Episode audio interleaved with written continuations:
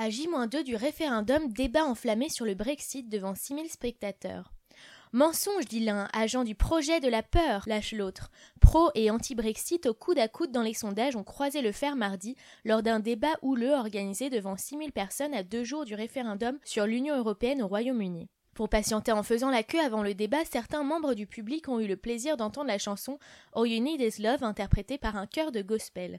Mais d'amour, il n'en a été guère question lors du rendez-vous d'un peu moins de 2 heures organisé par la BBC.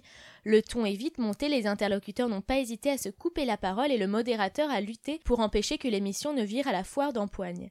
Le débat opposait 3 responsables de chaque camp, debout derrière des pupitres installés sur la scène du SSE Arena Wembley de Londres.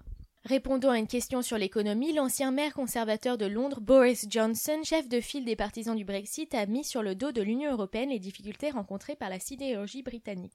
On nous dit qu'on ne peut pas faire baisser nos coûts énergétiques pour protéger les emplois parce que Bruxelles dit non, a déclaré M. Johnson.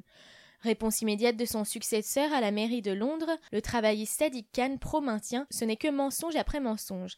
Boris, tu devrais le savoir, près d'un 500 000 d'emplois à Londres sont directement dépendants de l'Union européenne, a-t-il ajouté, pour vanter les mérites d'un maintien dans le giron européen. Ce débat, dont le ton vif a rappelé l'agressivité de la campagne, était pour les 2 camps l'occasion de tenter de convaincre les quelques 10% d'indécis avant le référendum de jeudi sur la place du Royaume-Uni dans le bloc des 28, un scrutin déterminant pour l'avenir du pays, mais aussi de l'Europe. Tandis que les bookmakers penchent sans ambiguïté pour une victoire du N, la moyenne des 6 derniers sondages effectués par le site What UK Thinks donnait mardi une légère avance au maintien dans l'Union européenne, soit 51%, un point de mieux que la moyenne précédente. Dans la journée, le Premier ministre conservateur David Cameron a adressé une supplique aux Britanniques, les conjurant de penser à leurs enfants avant de choisir entre les 2 camps. Pour vous, votre famille et l'avenir de votre pays, votez pour rester dans l'Union européenne, a-t-il déclaré avec solennité devant ses bureaux du 10 Downing Street à Londres, soulignant qu'une sortie de l'Union européenne ferait courir un risque immense à l'économie britannique et serait irréversible. Le camp du maintien dans l'Union européenne a aussi reçu le renfort de l'ancienne star du football britannique David Beckham. Pour nos enfants et leurs enfants, nous devrions faire face aux problèmes du monde ensemble et pas seuls, a-t-il dit. Alors que les marchés financiers attendent avec inquiétude le résultat du vote, le milliardaire américain George Soros a mis en garde contre un vendredi noir en cas de sortie de l'Union européenne de la 5e économie mondiale. George Soros pronostique une chute d'au moins 15% de la valeur de la livre. Ironiquement, la livre sterling vaudrait alors à peu près 1 €, a-t-il révélé dans le quotidien The Guardian.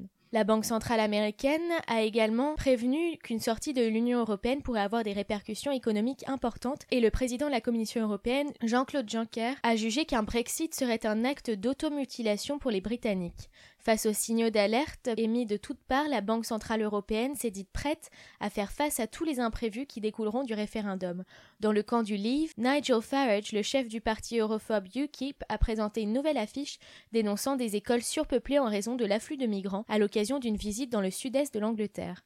M. Farage a également accusé le camp du maintien d'instrumentaliser le meurtre de la députée pro-Union européenne Jo Cox, tuée jeudi dans le nord de l'Angleterre et à qui l'Assemblée nationale puis le Sénat en France ont rendu hommage mardi. Des appels à refuser un Brexit ont également été lancés de l'étranger, notamment par le président français François Hollande, qui a souhaité que la réponse des électeurs britanniques soit la plus confiante dans l'avenir de l'Europe.